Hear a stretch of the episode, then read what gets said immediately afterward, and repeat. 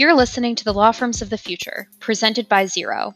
My name is Bernie Toledano, and I'm the head of marketing at Zero and the host of this podcast. I hope you enjoy the episode. Hello, everyone, and thank you for listening to another episode of the Law Firms of the Future. I'm thrilled to welcome Colin Levy to today's show. Colin is a forward thinking innovator and prolific thought leader in the legal industry. He's worked for a number of different companies, including a legal startup and several multinational corporations. His career has been focused on practicing where business, technology, and the law meet.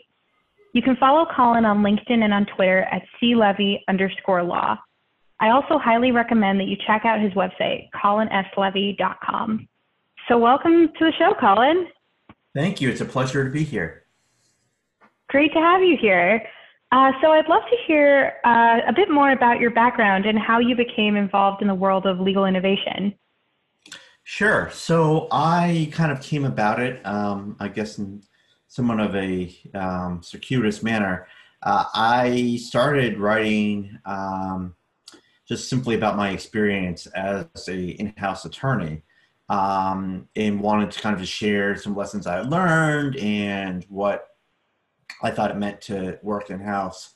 Uh, and then I started learning a bit more about how, te- how technology was playing a bigger and bigger role in how people um, provided legal services and how technology could help um, people access legal services and how innovation was being deployed in a variety of ways within the legal field. Um, and I learned about this through speaking with folks who were actually doing this type of work. Uh, and I started writing about what I was learning from those conversations and also started posting interviews of folks that I was um, interested in uh, speaking with. And that generally kind of developed into this real passion that I've had now have and have developed for legal technology and legal innovation, um, and how I see both really playing a vital role in uh, making the legal profession more uh, client focused more forward thinking, and more accessible to those who um, need the help of the legal system. Yeah, so there's a lot to unpack in what you've just said. So I think what I'd like to start with is going back to uh, your experience working in house and uh, what you've really seen from the law firms that you've worked with and some of the most common mistakes that you've seen lawyers within law firms make when addressing their general counsel. Yeah, so I think um, one of probably the biggest mistakes I see outside law firms making is not spending enough time getting to know um, the businesses of their clients, not spending enough time mm-hmm. getting to know why, what makes their businesses flow, what um, can be problems in their businesses, what um, what the business clients' approaches to their businesses are. I think that kind of sort of relationship building work is really important for a variety of reasons. Uh, perhaps most importantly, um, in terms of knowing how best to provide help and be a business partner or resource for uh, that particular client. Uh, I see a lot of firms who kind of are focused more on the traditional client has a legal question, let's provide a legal answer. And I really think that is a fairly narrow way to approach the um, relationship between a law firm and a in-house um, client. And I really see it more as um, a relationship of um, two business partners seeking to help and support and grow uh, with each other. That's interesting. So, do you think that it's a training issue with a lot of lawyers that they're trained to provide advice rather than kind of solve challenges more holistically? Or what do you think is the root of that common uh, mistake? So I think there's a number of different uh, potential causes for why that is. One certainly is from training and kind of the the focus on legal questions, get legal answers. I also think it stems from um, the both physical and um, other separation between the law firms and the businesses in terms of law firms having a number of clients, they're not closely integrated into the businesses that they represent and as a result, they don't have as much insight as they otherwise might have into the business operations as someone who works on uh, in-house might have.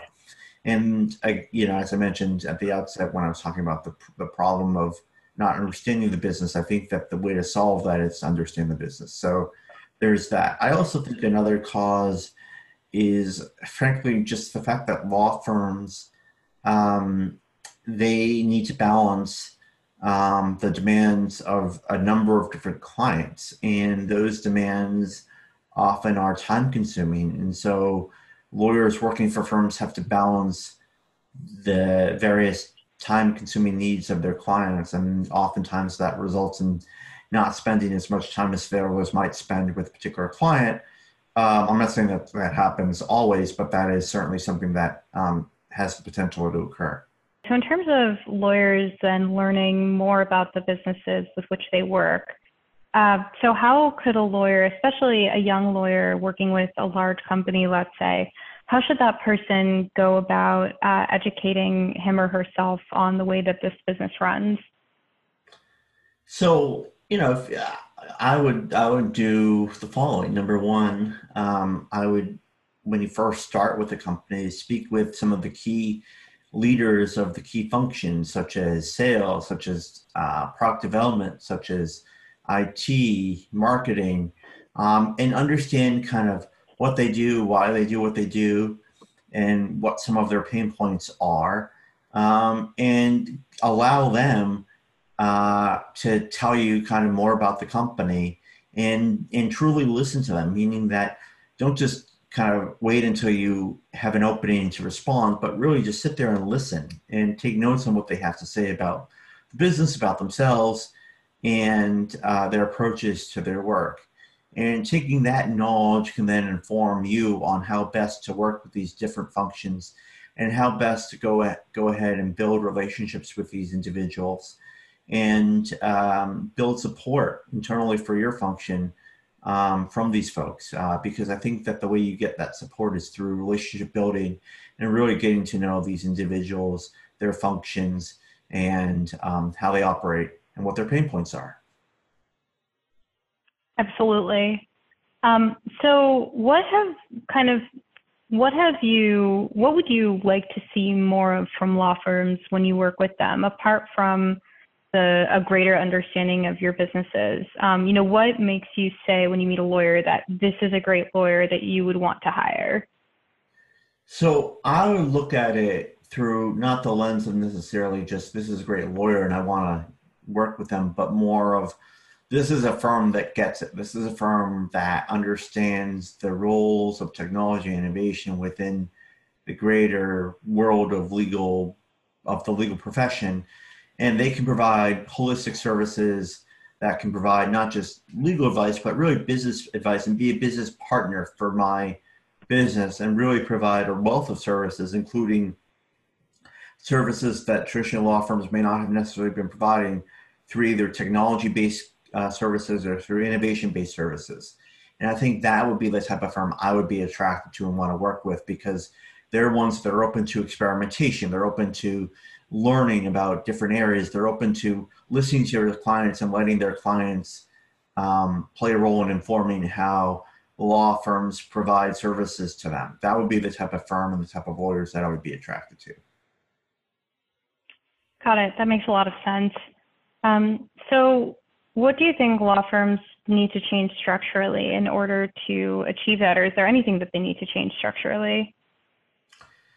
Well, that's a that's kind of a big question. Um, I think that law firms um, should open their eyes to the um, concepts of innovation, of process improvement, of technology. They should understand uh, the idea that uh, they can learn uh, new things and that they have a lot that they can learn from their clients that they represent. I also think that, um, kind of more structurally speaking, uh, I think that their financial models, most often based on the billable hour model, are not necessarily the most client friendly model. Um, and I think that being open to providing services on either a project or a flat fee basis uh, would perhaps generate greater interest and more business potentially from clients. Uh, I also think providing greater transparency into how they work and the ways in which they provide their services to clients would also help make that client law firm relationship uh, a more authentic one and one that's more uh, coherent and transparent and open um, and more easily understood by both parties. Got it. Yeah, I think those are all uh, those are all really important points. And basically, it seems like what you're alluding to is uh, kind of delivering a client-centric service uh, as opposed to sort of a lawyer-centric service. Would you say that's kind of an accurate summary?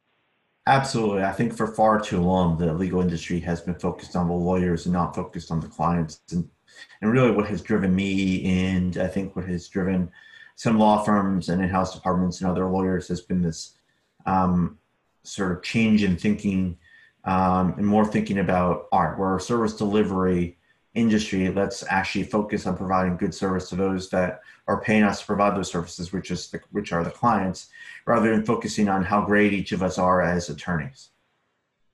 Mm-hmm. Absolutely, yeah. So, also, you're somewhat of, I would say, an influencer in the legal tech world. You have a really big following both on Twitter and on LinkedIn. And I'd like to hear more about uh, what you see uh, the role of social media playing in the legal innovation landscape. So, my view of sort of social media when it comes to the legal landscape really is uh, as one set of tools to help educate and inform others about what exists out there, about common mistakes that can be made by those who um, may not be as well informed. Uh, and what I see is some of the myths, myths and perhaps misnomers that exist in the uh, legal world as they both pertain to uh, legal technology and legal innovation. So I really see my role uh, within the social media world as one of informing and educating.